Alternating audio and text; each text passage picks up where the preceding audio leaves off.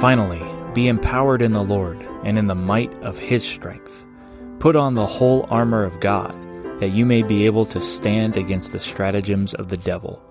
For our wrestling is not against blood and flesh, but against the rulers, against the authorities, against the world rulers of this darkness, against the spiritual forces of evil in the heavenlies. Therefore, take up the whole armor of God, that you may be able to withstand in the evil day and having done all, to stand. Ephesians chapter 6, verses 10 through 13. As believers who love the Lord and who are standing for his testimony, we must not be ignorant of the schemes of God's enemy in his attacks on the church. In order to help educate and inoculate us against such attacks, the co-workers in North America have released a series of articles on shepherdingwords.com, which expose the stratagems of the devil. This week we have a narration of the article entitled Reading Only the Pure Word, a Dangerous and Unbiblical Notion, originally published on March 23, 2021. On the surface, the notion of reading only the pure word without man's interpretation seems admirable. In actuality, however, this notion is unbiblical, impractical, and even dangerous. Using examples from the Bible and church history, this article clearly explains the errors of this notion and presents a proper and balanced approach to understanding the Bible.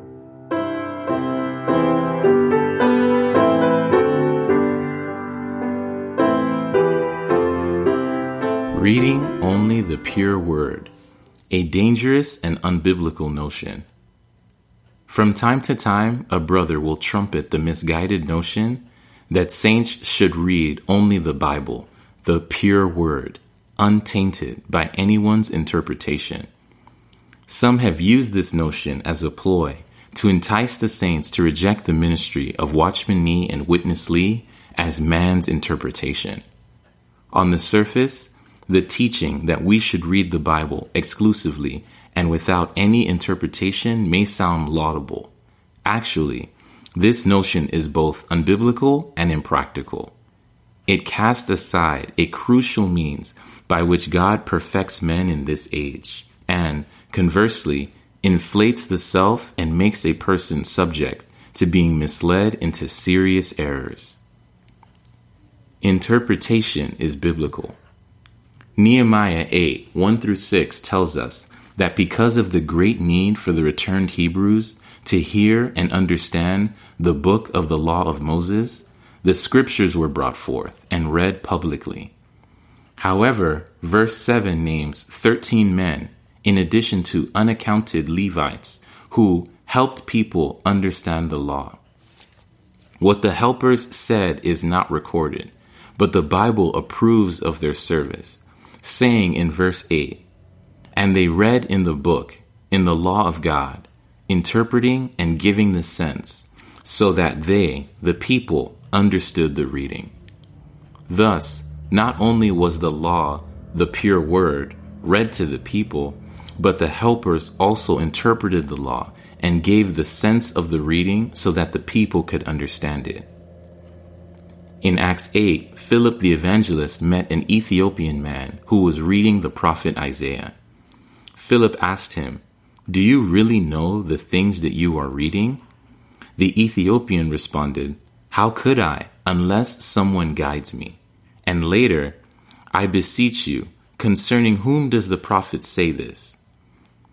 Philip did not tell him that it was adequate for him to read the pure word, or that he did not need human exposition to understand it. Rather, Philip opened his mouth, and beginning from this scripture, he announced Jesus as the gospel to him. Verse 35. The Bible does not record what Philip said, but through his speaking, he led the eunuch to believe that Jesus Christ is the Son of God and baptized him. The eunuch was not saved through merely reading the pure word. He needed Philip's teaching to open the word to him. Paul strongly stressed the need of teaching in his epistles to his young co worker Timothy. Such teaching refers to the speaking of the Lord's servants and the leading ones in the churches, based on the teaching of the apostles concerning God's New Testament economy. Ephesians 4 11 through 12 tells us that God gave gifts to the church in the form of gifted members apostles, prophets, evangelists, and shepherds and teachers to perfect the members of his body. Through their ministry, these gifted members perfect the saints by teaching the truth in God's word. To reject their ministry is to reject God's way of perfecting his people. A vain and dangerous proposition. According to the pure word teaching, how far must we go to arrive at the pure word?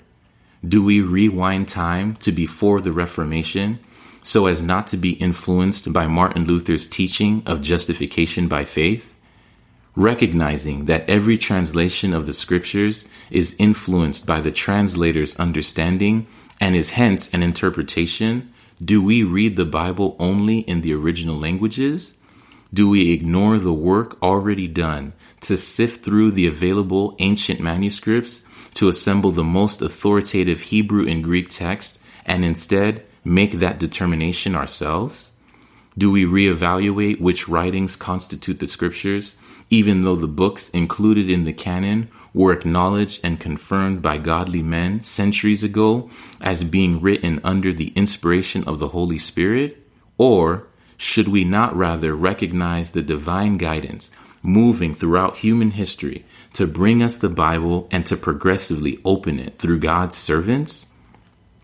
The root problem underlying the pure word teaching is misplaced self confidence. The Lord's word is surely pure, but we are not. As Brother Nee explained in the first chapter of How to Study the Bible, the problem of the person is paramount when coming to the Bible.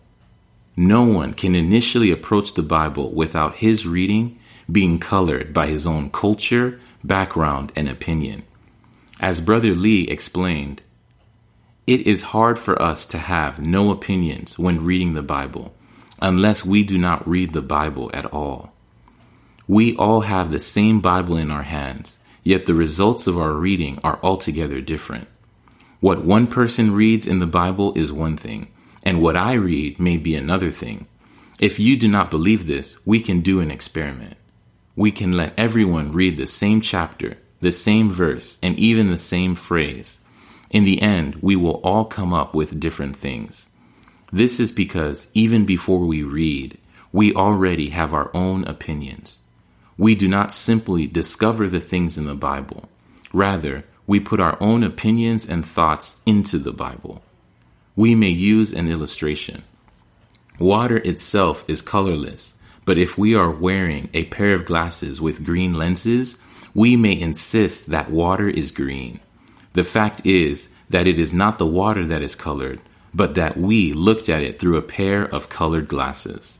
From The Path of Our Growth in Life, page 67. If we realize our shortcomings and bias, we will humble ourselves and allow ourselves to be perfected by those whom the Lord has constituted as gifts to his body. Otherwise, we will inevitably inflate our assessment of ourselves and our opinions. To reject the opening of God's word through his faithful servants and to exalt one's own private understandings is an act of arrogant self conceit that has historically led to many great heresies, such as those of the Jehovah's Witnesses. Apart from the peril of heresy, interpreting the Bible with no governing vision or principles leads to an individualistic, self centered Christian life, rather than to a life of being perfected as a member for the building up of the body in the way of fellowship and mutuality. A proper and balanced approach. It is surely wrong to read only the interpretation of the word and not the word itself. But it is also misguided to believe that a person can read only the Bible and receive from it all the accrued insights the Lord has given to his people over the last 20 centuries. We often say that the teaching in the Lord's recovery stands on the shoulders of those who have gone before. But what does that mean in practical terms? It means that those whom the Lord used in his ministry among us, particularly Brother Nee and Brother Lee, diligently studied the writings of the great Christian teachers throughout the centuries, and kept that which matched the Bible. With such a solid foundation in the truth, they were enabled to see even more than what their predecessors saw. Brother Lee told us that Brother Nee had a personal library of 3,000 Christian classics, and that he and Brother Nee pored through those writings to learn from them. He said that from the beginning of their service, we began to read the Bible diligently and to study Christianity. We laid everything down to serve the Lord. We realized that we could not develop our practice in isolation and that we needed to broaden our view by reading others' writings. Therefore, we labored to collect and to study all the prominent writings from the 2,000 year history of Christianity. We were not biased. Using the Bible as our standard, we accepted whatever was according to the Bible and rejected whatever was not according to the Bible.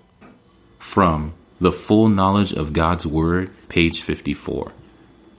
Those who aggressively promote the teaching that we should read only the Bible as the pure Word imply that the labor of our two brothers has no value, has borne no fruit, and should be set aside. They presume to have the capacity to discern the truth apart from such labor. In fact, these ones merely seek to make room to advance their own opinions and to free themselves from the constraints of the light that the Lord has already given. Brother Lee also called us back to the pure word of the Scriptures, by which he meant that we should drop man's natural, superficial, and traditional interpretations in order to see what the Bible reveals. He emphasized receiving the words of the Bible by prayer and as spirit and life. He also stressed the need to apply proper principles of biblical interpretation. Key among these is giving precedence to the Bible's plain words, not interpreting any passage in isolation, but in the light of the Bible as a whole, and always basing our interpretation on the central revelation of the Bible, which is God's eternal economy with Christ as its centrality and universality. We believe the proper way is to read the Bible and to use the ministry of the Word as a means to enter into a deeper understanding of the Bible. We should take the ministry of the Word as a tool for apprehending the truth in the Bible. While we should not accept things uncritically, time and again, our experience has been that the ministry of Brother Nee and Brother Lee has proven to be faithful and accurate in its presentation of the divine revelation in the Bible. Moreover, it has brought us to the central revelation of the Bible concerning the eternal purpose of God. If you are not convinced, try a simple test. Read a portion of the Word, for example, Romans 1 16 through 17 and dig into it with no other assistance. Take as much time as you want. Then read a portion from the ministry that expounds that passage. Say, Life Study of Romans, Message 57. Then consider whether the ministry you read has helped you to understand the verses. We are confident that the answer will be yes.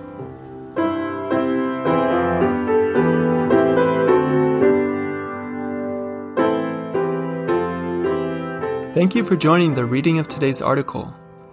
The copyright for this material belongs to shepherdingwords.com and is used with permission. If you would like to be made aware of similar content from Living to Him, please subscribe to this podcast and join the mailing list at livingtohim.com. You can also find us on Facebook, Instagram, and YouTube, where our handle is at Living to Him.